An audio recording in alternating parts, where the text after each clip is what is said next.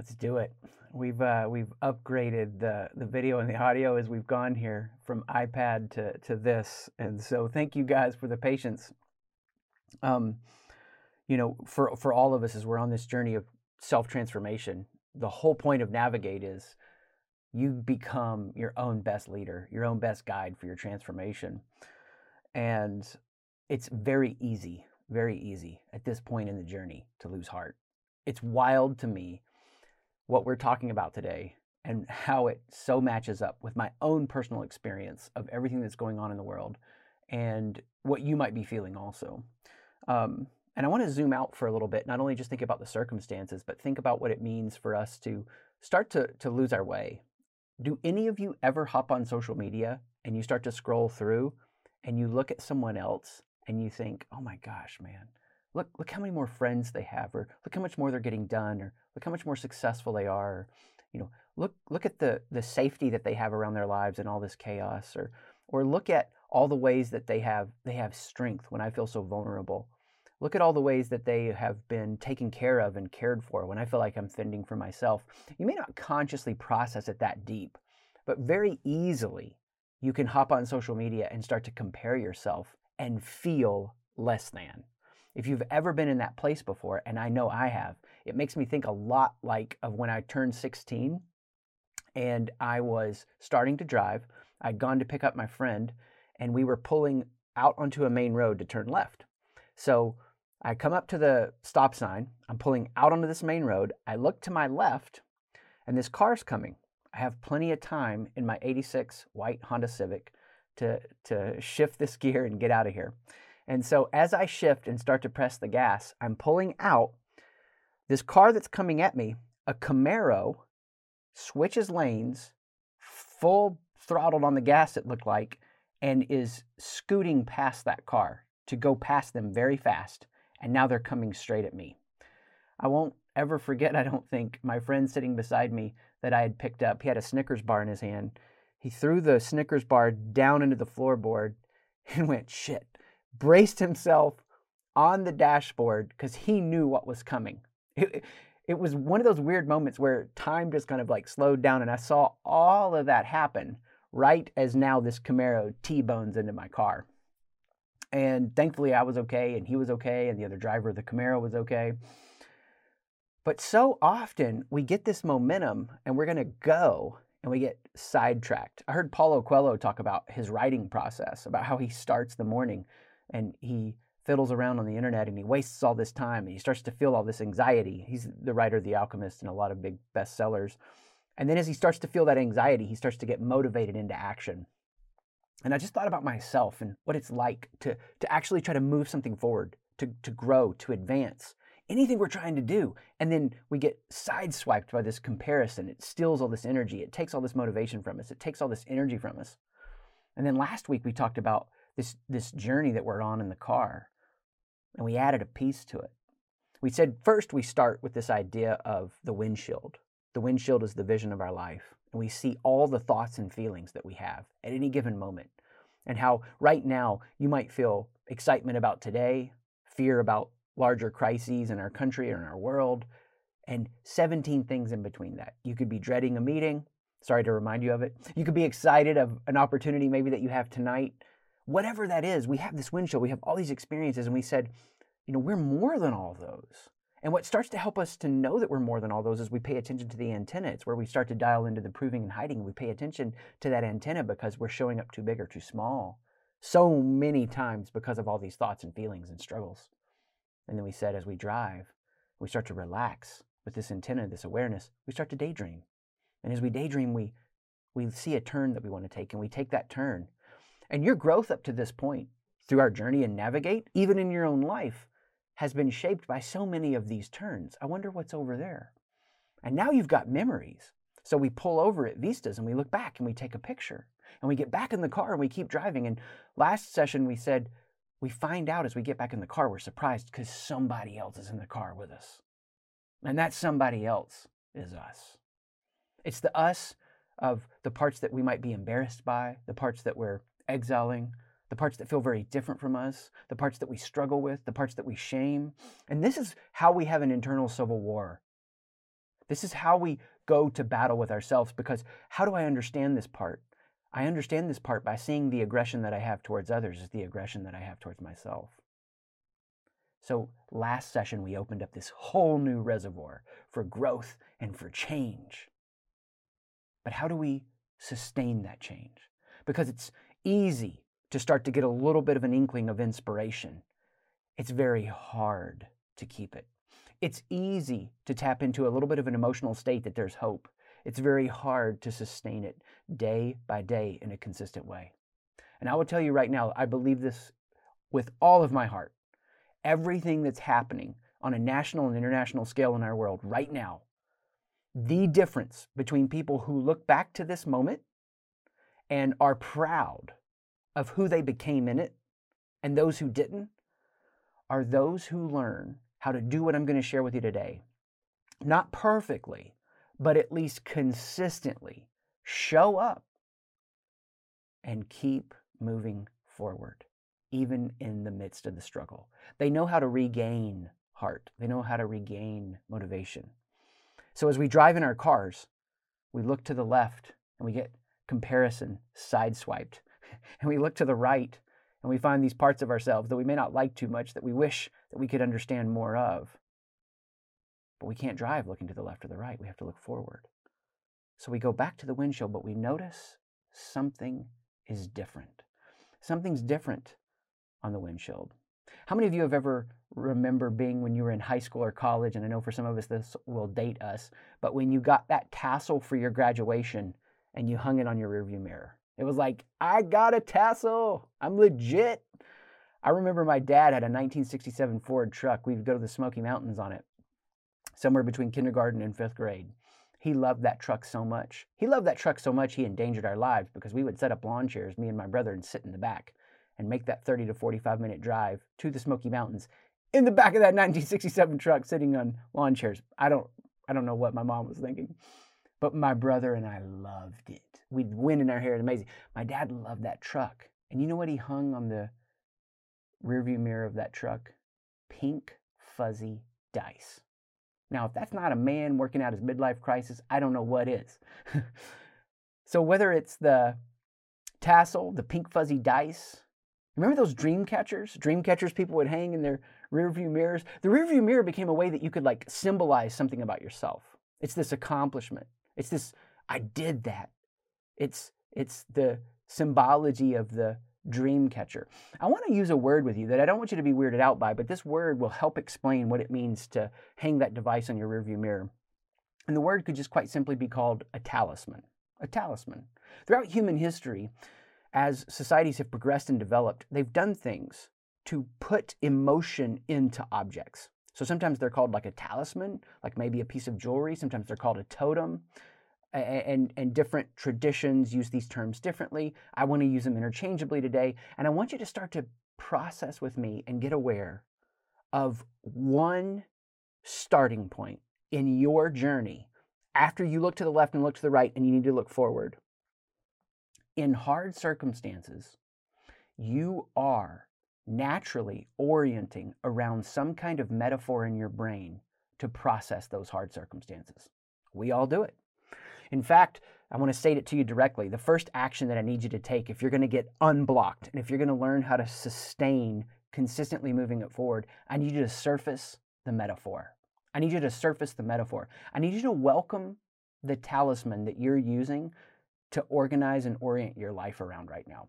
This happens all the time in our work with people as we coach them. We just ask them, tell me right now a hard circumstance you're facing and how would you describe it? So, uh, a real one from this past week. I just feel like the ice is about to break. That was what somebody said. Okay, well, tell me about that. What do you mean the ice is about to break? What if you closed your eyes and imagined the ice breaking? Then what? So even right now, if you took a hard circumstance you're facing, maybe you feel a little overwhelmed, or maybe you feel drained by all the craziness around us. What have been the little ways that you've been using phrases to describe where you're at and what's happening? I want you to surface the metaphor.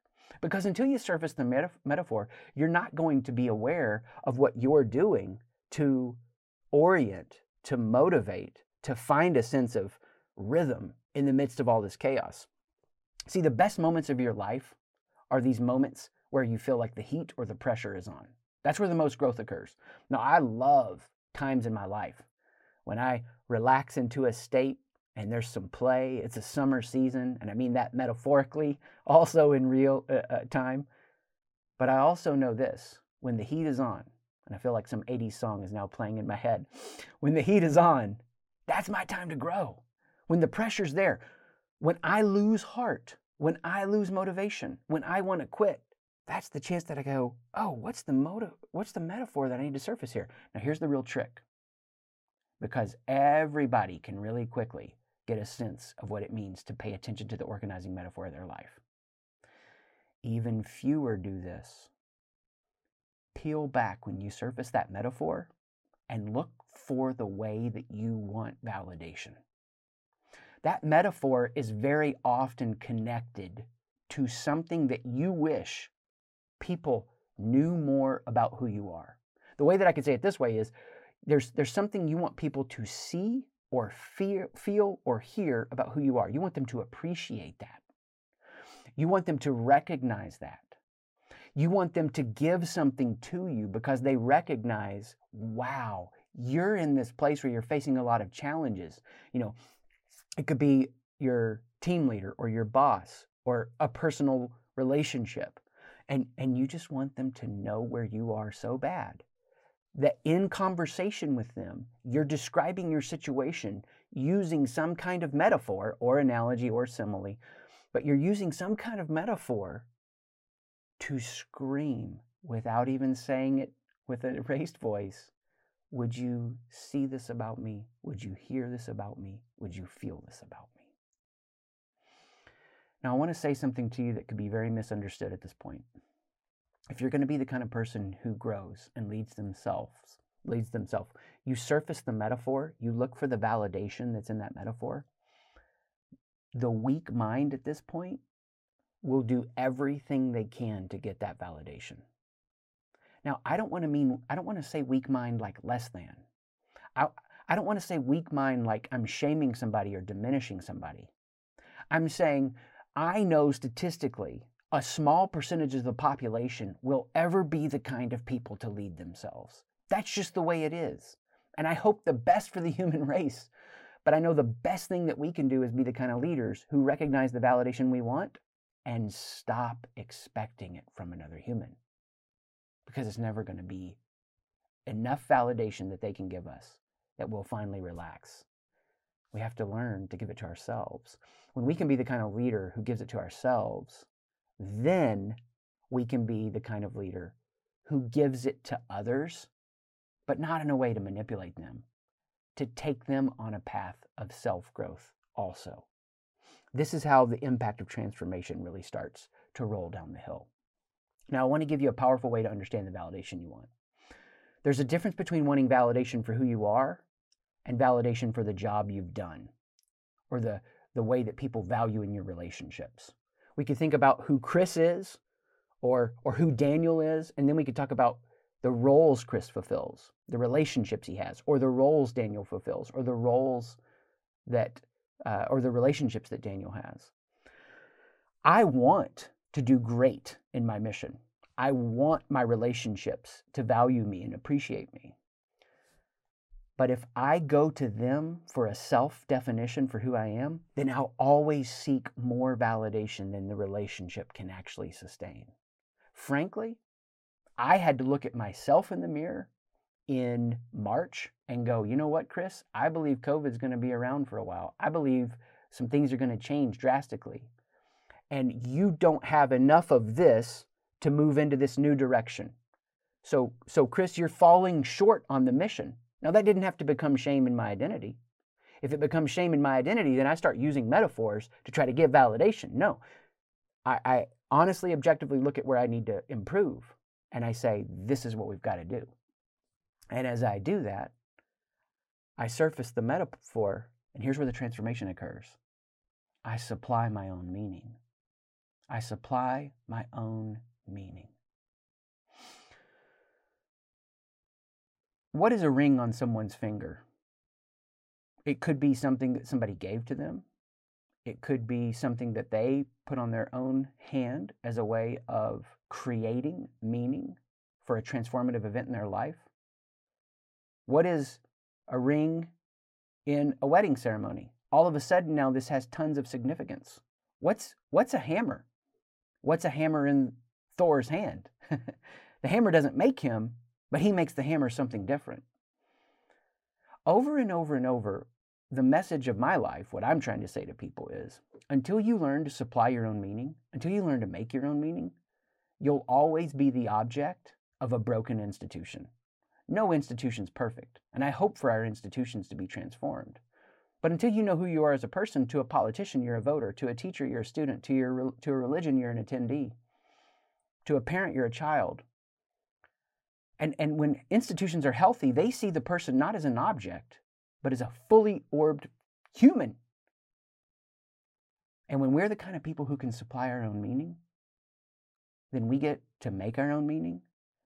We get to, to, to use the language of ancient societies, emotionally charge our talisman or our totem. We don't have to hang a tassel up in our rearview mirror because we're supposed to value graduation. We get to pick whatever it is that we want to hang on our rearview mirror because we're supplying our meaning. See, once I surface the metaphor and I notice the validation I want and I give that to myself, I rewrite the metaphor, I rewrite the analogy to make it something that supplies meaning to me so that I don't have to go get the validation from others. When I was like 24, 25 years old, I had way too much leadership responsibility for my age. And like 12 direct reports, you know, a lot of different teams. And I would go into my office, and at the time I loved river canoeing, and I put a canoe paddle in my office. So in the middle of all the craziness, you know, I, I surfaced the metaphor. I feel driven to go, go, go, go, go, go, go. That metaphor is me seeking validation that I want everybody to think I'm doing a good job. No, let me supply my own meaning. All I'm doing is floating down a river, and I might paddle faster some days, but I'm cooperating with the flow of this river. Now, once I supply my own meaning, I'm not looking for validation. And in the middle of all the craziness, I can look over at that paddle and get a sense of meaning. Right now, for me, my talisman, my object on my rearview mirror is my calendar, and it hangs right over here. And so I, you know, had an open conversation with my family around April about here's some things that I'm going to be changing and doing. And I told them June is a huge month. I have to get like all this crazy stuff done. And then now July is a finishing touches month. And so my little saying, my maxim, the way that I supply meaning, July is my time to fly. July is my time to fly. What do you think that does to my mindset in the morning when I get distracted and waste some time? Do I shame myself or go, no, no, no, shake that off? July is my time to fly. I look to the left and compare myself and feel defeated. I look to the right, my civil war. No, no, no, no. I don't hate that part of me. I welcome that part of me. And I supply my own meaning as I can reach up and even touch this calendar that's right here. Because July is my time to fly. The kind of people who learn to supply their own meaning are the kind of people who become unblocked.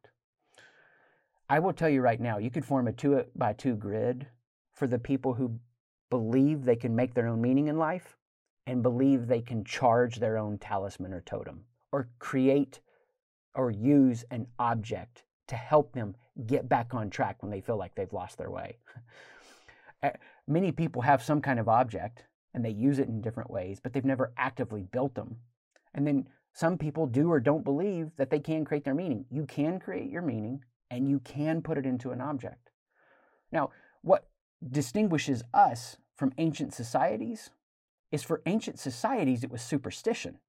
If I wear this necklace, I'll go catch the antelope. You know, if I have this tattoo on my body, then I'm not going to fall in a hole and die. That's superstition. We're not superstitious, but we also don't distance ourselves from their wisdom because we understand that holistic cognition is to charge our minds and our bodies with their full potential. And an object will help us do that. You know, and the people that I've worked with over the years, we've done things like a golf tee, you know, some kind of object they can put on their keychain that reminds them of something, something they put on their desk. I had a teacher uh, that we were working with that on her desk put a jar of sand so she could put her fingers in the sand for what it did for her mentally to center back into a space. Now, what we do in our work, we call it Figure That Shift Out, where we guide you through step by step of transformation. What I'm teaching you in Navigate is how to transform yourself, how to create that meaning as you look at what you are doing to surface it and say, How can I become unblocked?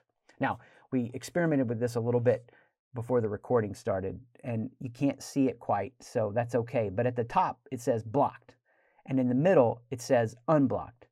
And on the extremes, it says over projecting or over protecting. There, there's really a spectrum here that I've seen everyone I've ever worked with fall onto at some point. In the circumstances of their life that challenge them, they're either overprotecting or they're over projecting. And what healthy people do when they live in their transformation is they live unblocked. How? They supply their own meaning. I want you to think about it like a garden hose. You take a garden hose, water isn't flowing through it. Do you shame that water hose? What's your problem, water hose? You can't let water flow through you? Water hose. Try harder. Water hose. Work till 2 a.m.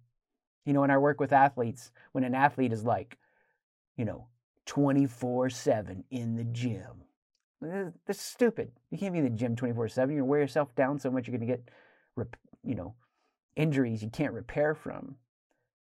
The goal isn't to strive to a state. The goal isn't to discipline yourself into a state. The goal is to relax into a state. When you're unblocked, there's a flow through. Ray Bradbury says this thinking isn't living, thinking is the container that holds the living. I will tell you that most adults lose their way and they lose the beauty of childhood because they start to falsely perceive that life is thinking, predicting, planning. And I am all for thinking and predicting and planning, and I do it. But once that becomes the main motivation of who I am, I'm over projecting or over protecting, I'm not unblocked. For you and I to be the kind of leaders that we can be, we don't strive, we don't shame ourselves, we don't pressure ourselves. We cooperate with what's happening. There was a scene in the movie The Dark Knight Rises where the Batman character is in this pit. He's lost motivation, he's lost heart, he's lost his way. And then he starts to work out and he's going to discipline his body so that he can get out of this pit. But there's something off about the guiding metaphor of his life. He's not afraid of death. But in not being afraid of death, he just looks at it as a, a chance to pursue glory. He wants to go down in a blaze of glory. Thank you, Bon Jovi. He wants to go down in a blaze of glory as he saves Gotham. And he gets this wise counsel from a prisoner that's there. Wouldn't you like a prisoner to show up in your life right now in this deep pit and just say the thing that you need to hear? Um, you know, movies personify these moments so well. Great movies. So this guy who's in this prison, he's speaking to him and says, the problem is you're not afraid of dying. And because you're not afraid of dying, you're not getting all you need in this moment. Such a powerful ins- insight as he climbed up the wall and he didn't have himself attached to a rope anymore, this third attempt, and makes this leap and gets out.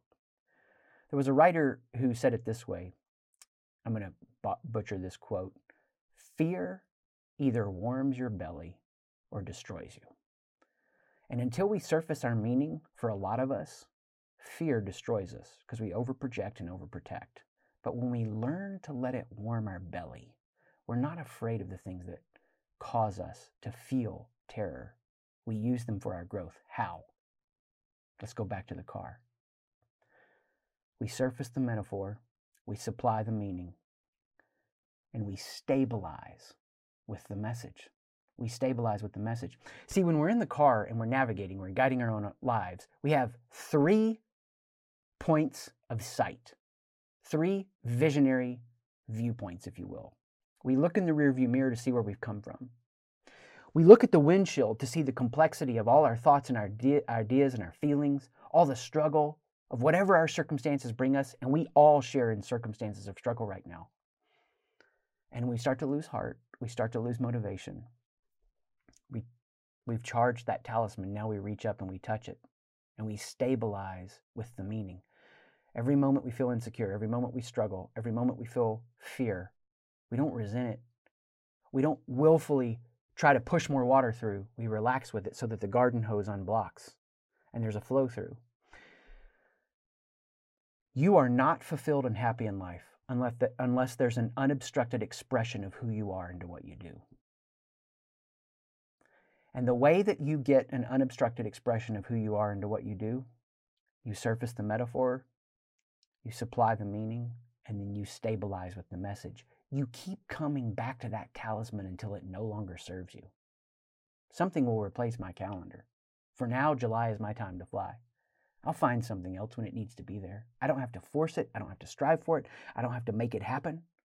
But when I understand the power of cooperating with my circumstances and using an object to keep me motivated and focused, then I'm living the best of behavioral activation and clarification. I'm focusing in the midst of the pain and the fear and the worry, and I'm activated to not only have an unblocked hose, but here's the cool part to expand it. That I can actually expand the flow through rate of what's happening. I want to share with you a talisman from my past. This, while it looks dangerous, is just a golf divot repair tool. And at one point in my life, uh, I didn't resent going out for four hours on a Saturday. I can't imagine doing this now. Uh, I wouldn't want to, um, and and losing all that time. Instead, I relished it, and I had a friend that I would play golf with, and uh, we would. I lived in the South at the time. We would meet at Cracker Barrel for breakfast. So there's some Cracker Barrel, hate in different parts of the the world, but the country breakfast there is sublime in my opinion. But we would meet at Cracker Barrel, and he had come back from a, a golf resort. And he saw what I was doing at that time in my leadership. I was 24, 25 years old. I was striving with all my might. And he said, Chris, you know, I learned something really cool at this school. They told me that I needed to start swinging easier and enjoying the extra distance. That it wasn't about how hard I was swinging, but as I relaxed into my best swing, I would enjoy an extra distance that I could not get through effort, through willpower, through discipline. And he gave me this that day at breakfast and just saying, Hey, I was thinking of you while I was there. I wanted to get you this. I carried this around in my pocket for probably the next year, year and a half of my life as I started to fundamentally change how I was leading in a situation of great stress and pressure. I had surfaced the metaphor. He had helped supply the meaning. And when I was stressed, I would reach in my pocket and stabilize with the message. This is how we change ourselves. Now, the powerful thing is when you reach in your pocket and you stabilize with the message, or you reach up to the rearview mirror and you touch the object, the talisman, and you remember, it changes how you orient in time. And we're going to talk about that next session. So glad to share this message with you today. So glad for you to be here. Thank you, Daniel.